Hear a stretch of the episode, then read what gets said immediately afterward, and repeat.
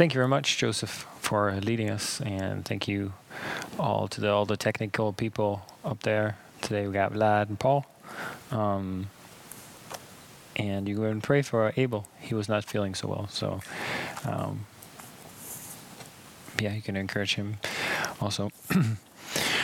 um, we'll continue our sermon series in Acts, and today you can see it's Acts thirteen, uh, twelve to twenty-four, uh, forty-four, and so uh, we'll read that together.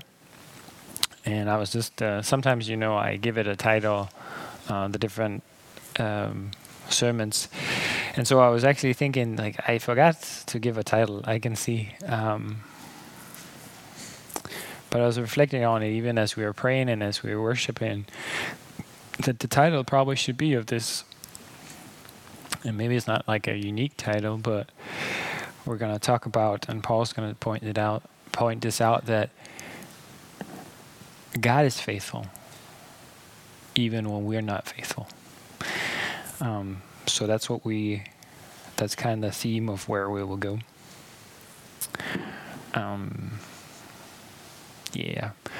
Can you take the next slide? We can go through the slides. Um, no. Just uh, skip those and let's go to the reading part, and we'll come back to these slides. All right, so um, like I've said the last few weeks, uh, if you got your Bible, just take them out and uh, leave them out on chapter thirteen, and then uh, you can always refer back, because uh, when the passages gets uh, long, I, tr- I mean, I try to cut it down so it's easier, but um, that you continue to ha- have the have the text there with you. Uh, but let's read the Lord's Word. So now Paul and his companions set sail from Patmos and came to Perga and Pamphylia. And John left them and returned to Jerusalem. But they went on from Perga and came to Antioch in Pisidia. And on the Sabbath day they went into the synagogue and sat down. After reading of the law and the prophets, the rulers of the synagogue sent messengers to them, saying, "Brothers, if you have any if you have any word of encouragement for the people, say it." So Paul stood up and motioned with his hand, "Men of Israel, and and you who fear God, listen. The God of this people, Israel, chose our fathers and made the people great during this stay in the land of Egypt. And uplift And with uplifted arm he led them out of it. And for about forty years he put up with them in the wilderness. And after destroying seven nations in the land of Canaan, he gave the he gave them the land of inheritance. All this took about four hundred and fifty years. And after that he gave them judges until Samuel the prophet.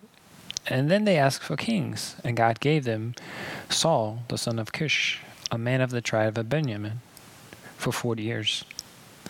And when he had removed him, he raised up David to be the king, of whom he testified, saying, 'I have found in David, the son of Jesse, a man after my own heart, who will do all of my will.'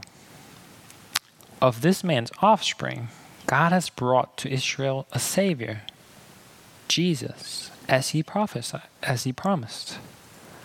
Therefore, or before his coming, John had proclaimed a baptism of repentance to all the people of Israel. And as John was finishing his course, he says, he said, 'What do you suppose that I am? I am not he. But no, but behold, after me come is coming one whose sandal I, Whose sandals on his feet I am not worthy of untying.' Brothers, sons of the family of Abraham, and those among you who fear God, to us has been sent the message of this salvation.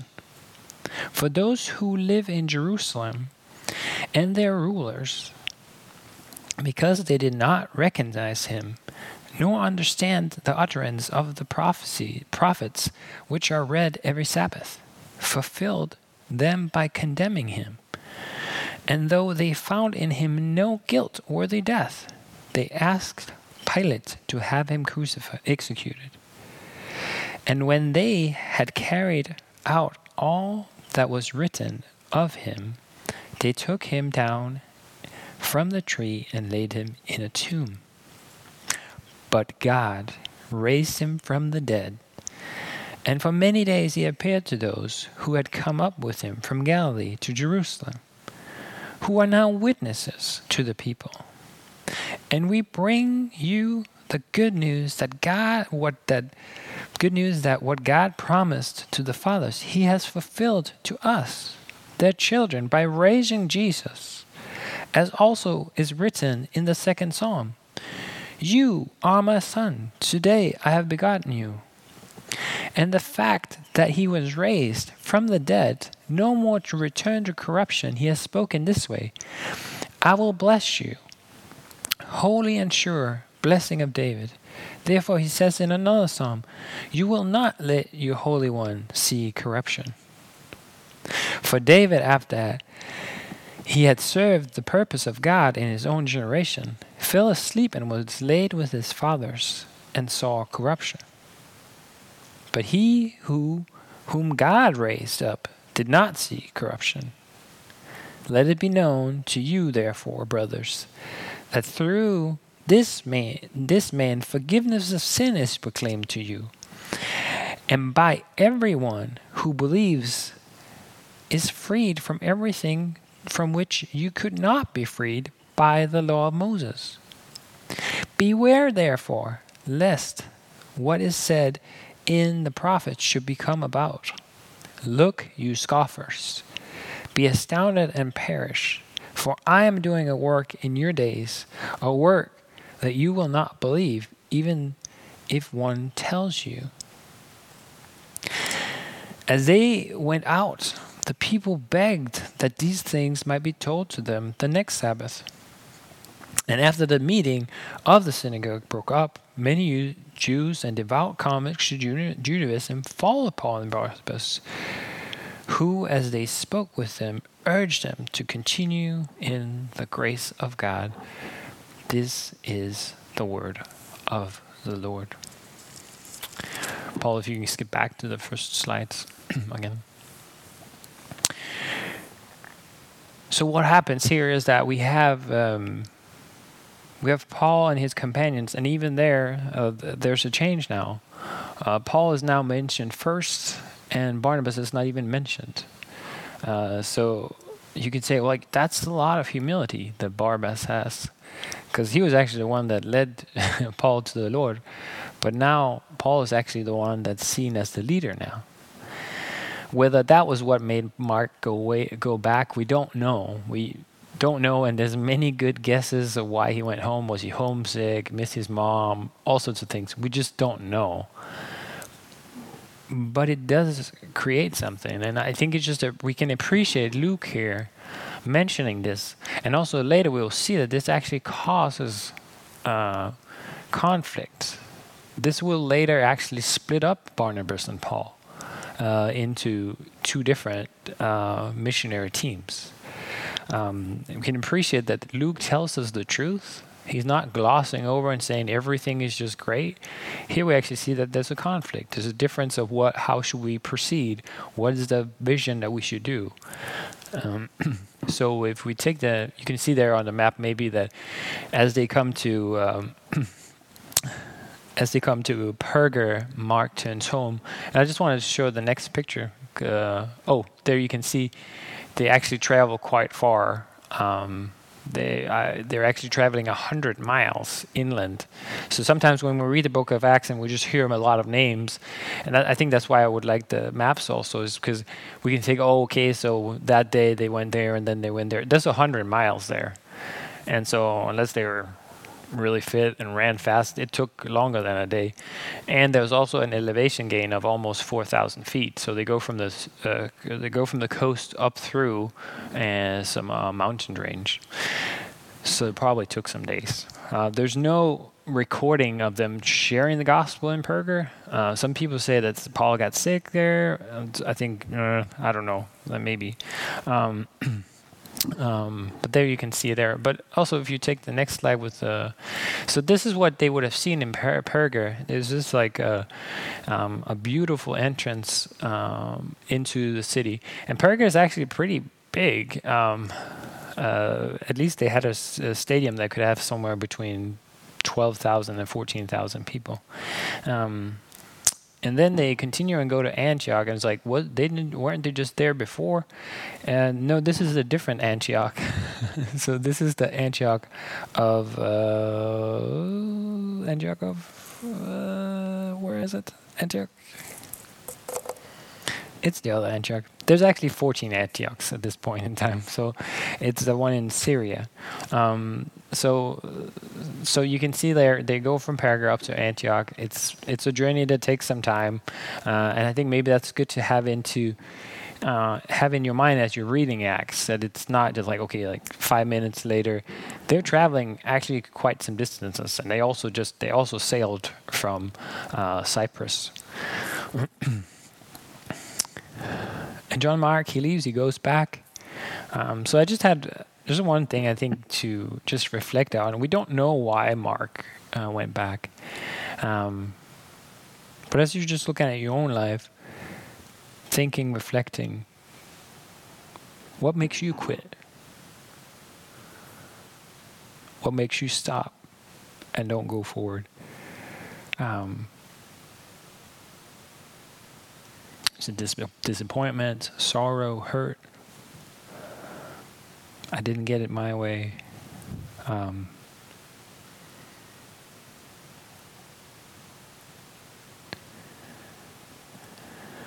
the good news is, and we've been thinking about that, we've been praying about that, is that in Christ we don't have to quit because Jesus has done all the work for us, for us to be redeemed. We now can run to Him with our disappointments. Um, he can hold on to us also when we want to quit. So that's a good thing to know, that we can run to Him and hold on to Him when we feel like quitting.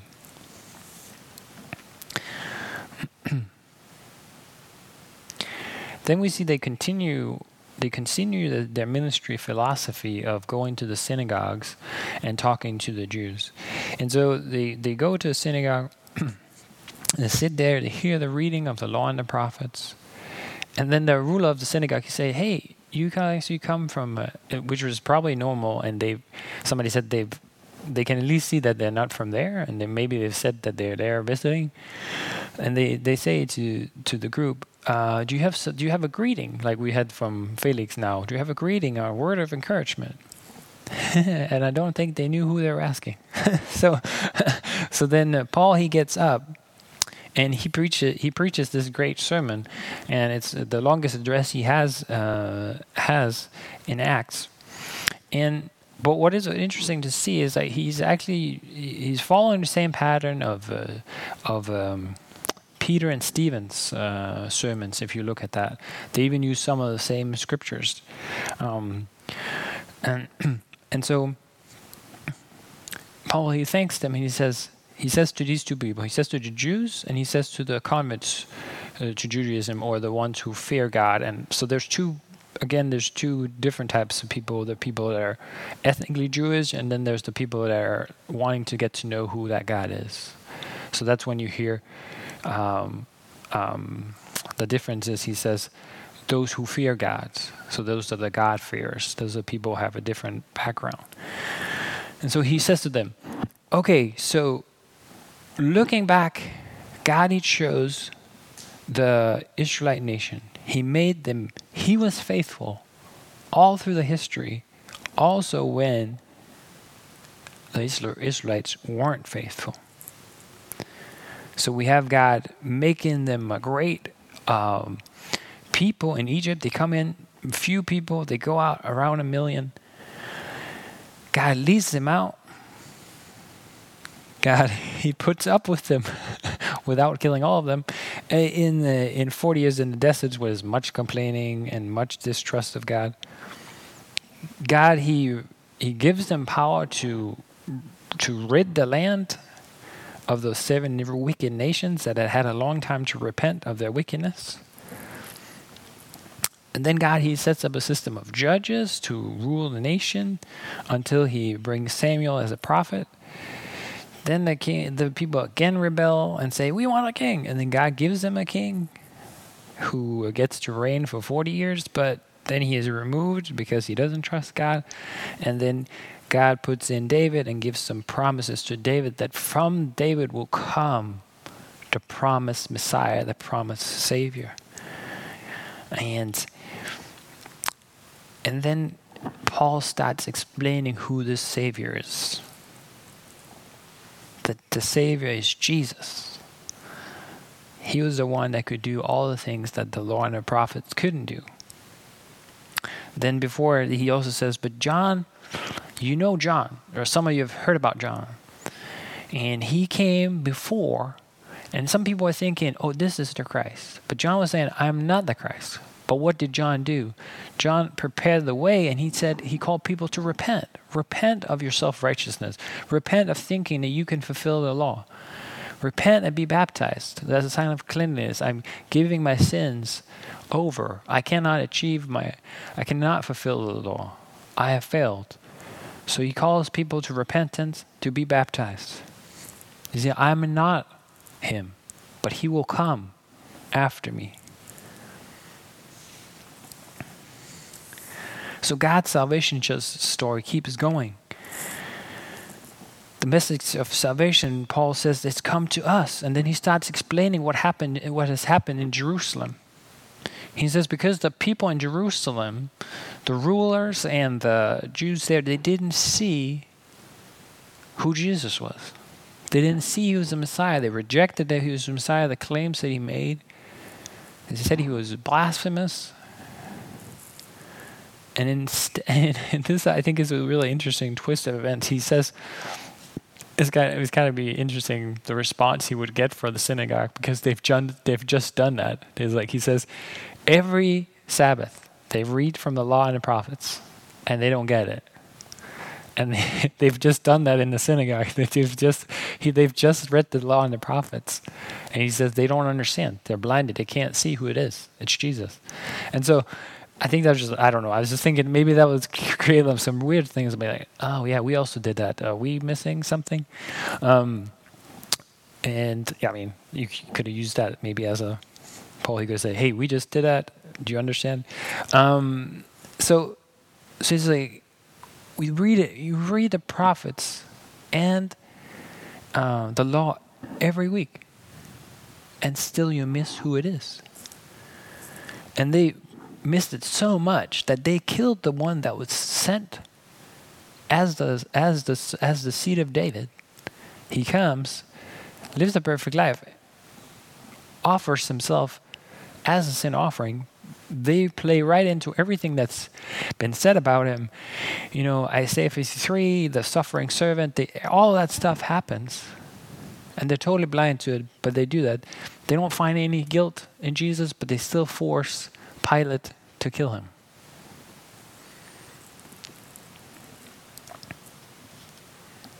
And doing that, they actually fulfill the scriptures. And remember what Jesus said about the scriptures to the scribes, said, you're looking into the scriptures because you think you can find eternal life, but you fail to understand that the scriptures are all about me. Also, when you have Jesus explaining on the Emmaus Road, he goes back explaining through the whole Bible there about him. You have the eunuch that we also talked about. He's reading from Isaiah, and Philip is like, I'll explain to you who it is. It's Jesus.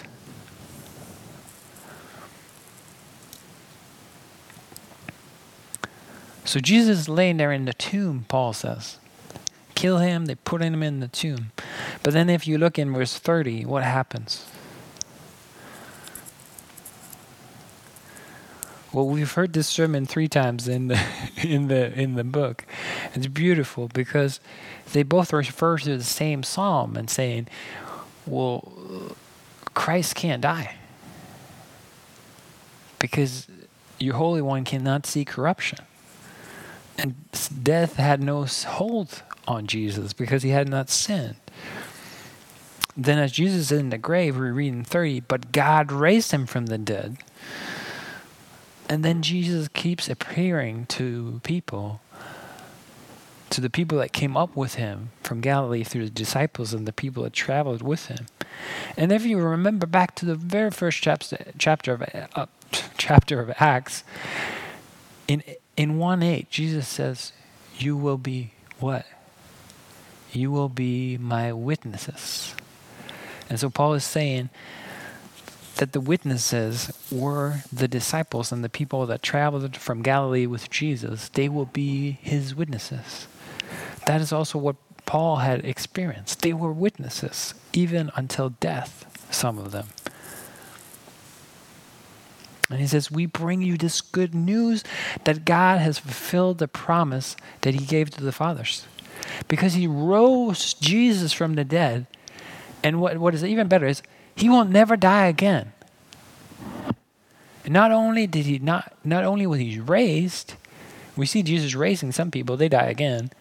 But Jesus will never die again because he will never see corruption.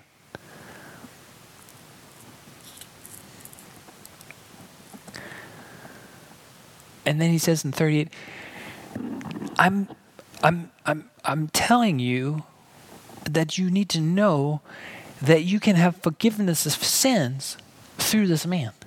This is what I'm telling you. I'm telling you that the good news is here right now.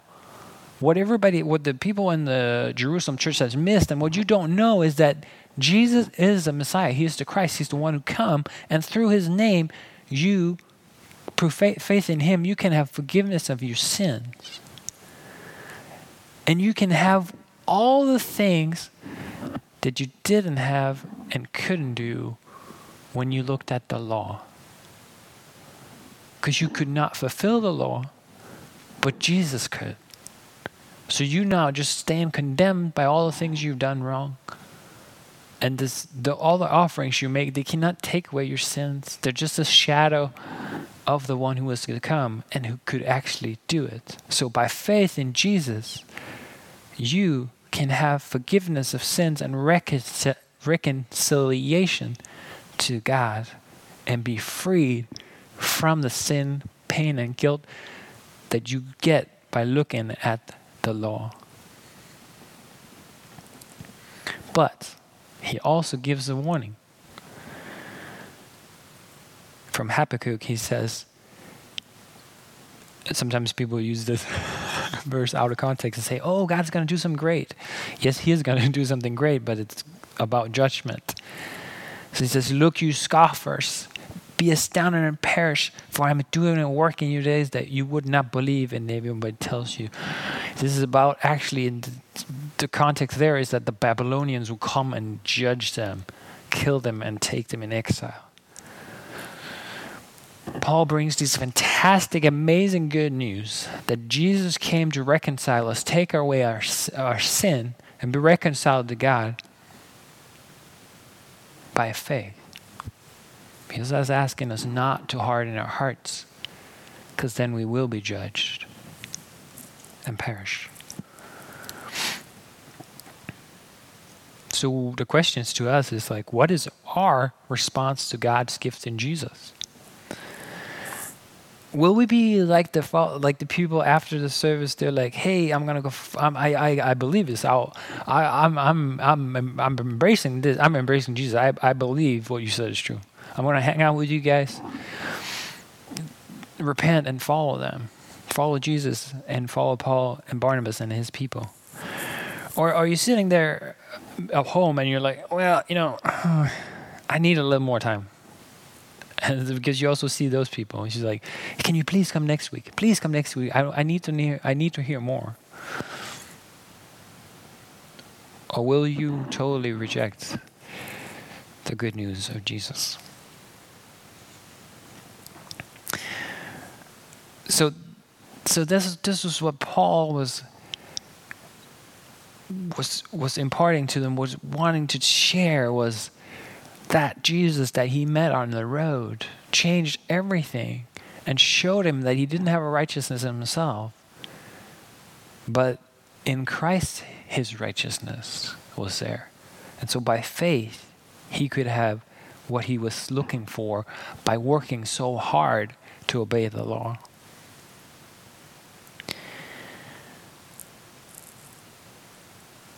So when we're just looking at, so what does that mean for us? Yeah, the same thing as before, like the good news is Jesus did what we could not do.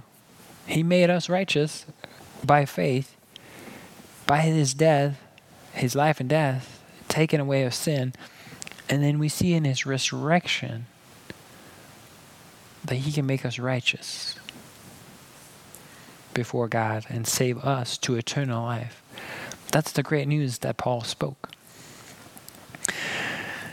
And there was also a warning. He also said, like, if you reject Jesus by hardening your heart, you will be judged and you will have to pay for your own sin.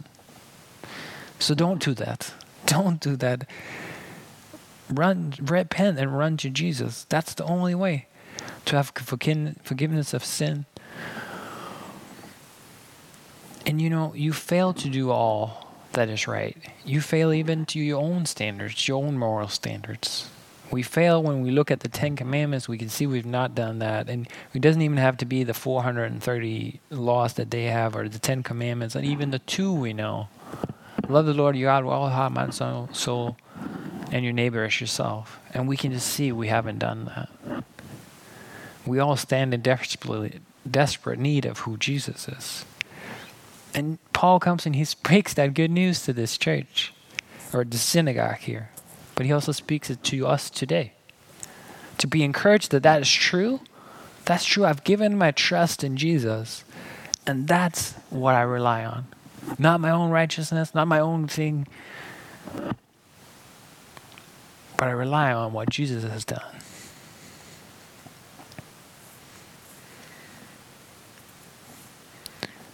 And then we can trust that he set us free from shame, pain, guilt, and the curse of death, and brought us into eternal life with him. And so it's a free gift by faith in the work of Jesus. Free gift. But it will cost you everything. What do you mean? Well, Jesus has done all the work. But the call to follow Jesus is, as we've talked about many times in this series in Acts, is to deny ourselves daily, take up our cross and follow him into abundant life. What you may say, well, how does that make sense? Well, the thing is that you can never earn this. But when you accept this, you also accept that your life is not yours, but it's Jesus's. And the true life you're looking for is the one Jesus has for you. So every day we lay down ourselves and then follow Jesus. Jesus says in another way, he says, like, if you're tired, come to me. If you're tired of trying to fulfill the law, come to me. But not to lay on the couch. You will take your yoke, your yoke, no, my yoke upon you. But what about that yoke? It's Jesus' teachings. It's not hard, it's not burdensome, but it's Jesus' way, not our own. I was just reminded, I was reading through parts of Luke, and and Jesus, he, he gives his teaching on, like, but you have to count the cost. You have to, if you are in a war, you have to see, can I win with uh, less men than another person? If I, I build a tower, I have to see if I have the money for it. So it's the free gift of Jesus, but it will cost you everything. So there is abundant grace, but it is never cheap. So saying, saying that we want to follow Jesus, saying that we give our lives to him, also means that we die daily and follow him. And you say, well, that's a hard thing to do. Maybe, but that's where the abundant life lives. Not where our own desires go, but where Jesus has sent us to serve and to share about him. And it's actually the only place we find true freedom. There's so much of talk about freedom, and I'm not gonna in, getting into that.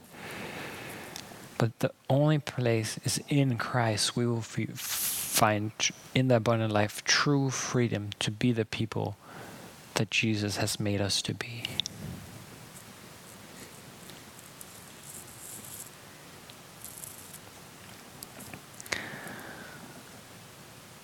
So as we, as this, this was the encouragement I have for us today. If you, as you're sitting, just con- contemplating, thinking these things, some of you maybe want to, like, okay, I believe this, I want to follow. And also, all of you, you've heard this a billion, trillion times. You hear it every week when I say it. But what rises up in your heart of thanksgiving and praise and joy as you hear these words again? That you're not condemned. That shame has no hold on you.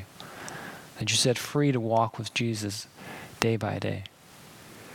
What kinds of praise and worship rise up in your hearts? And what great joy is there in that?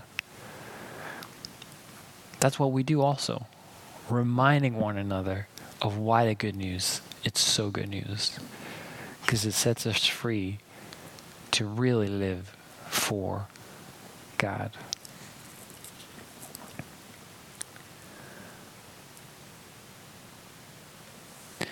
So let's pray together.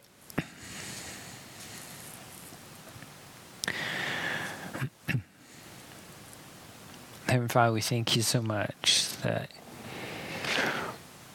your plan is so wise, um,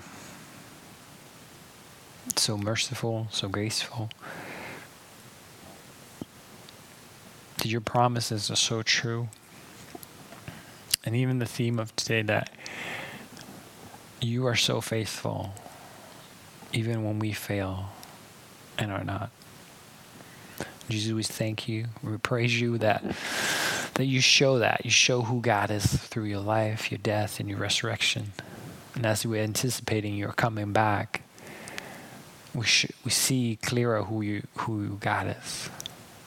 And Holy Spirit, we ask that at this point in time, you're illuminating our hearts and minds to see clearer who Jesus is, that we might praise him to the glory of the Father. So we pray for anybody who's just like randomly found this stream, Lord, that you're working through that and in that. You see freedom in Christ in them. I pray for all of us who's de- who's known you for a while, Lord, that this would just that this would be an evening of renewal, of joy and strength and courage. And joy in who you are. May you plant this deep in who we are, that we will be marked by this joy in you, Jesus. And this freedom that there's nothing that can cling to us of the things of the that is not from you, because we can be in you and you can lead and guide us to true life. So we thank you for this time and this time where we can worship you in song and in giving and in prayer and in the reading of your word. Lord, thank you for Acts, and thank you for how you've shown us who you are through that. And so Lord, you pray you will bless Uh, the people of our church and their neighbors and friends and families.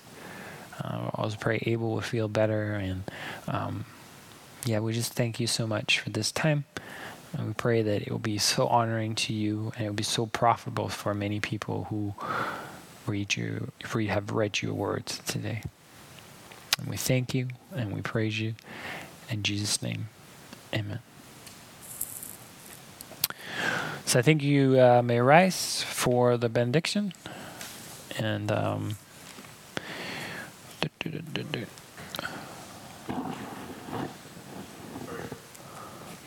Which, uh, I can find it. I can find it. I can find it. Oh, I can read. I I can. It's the last part. So from Romans, may the God of hope fill you with all joy and peace in believing, so that by the power of the Holy Spirit you may abound in hope. Amen. May you have a great week, and uh, I pray that you are encouraging one another as you're encouraging me. So may the Lord bless you, and have a great week. See you soon, hopefully.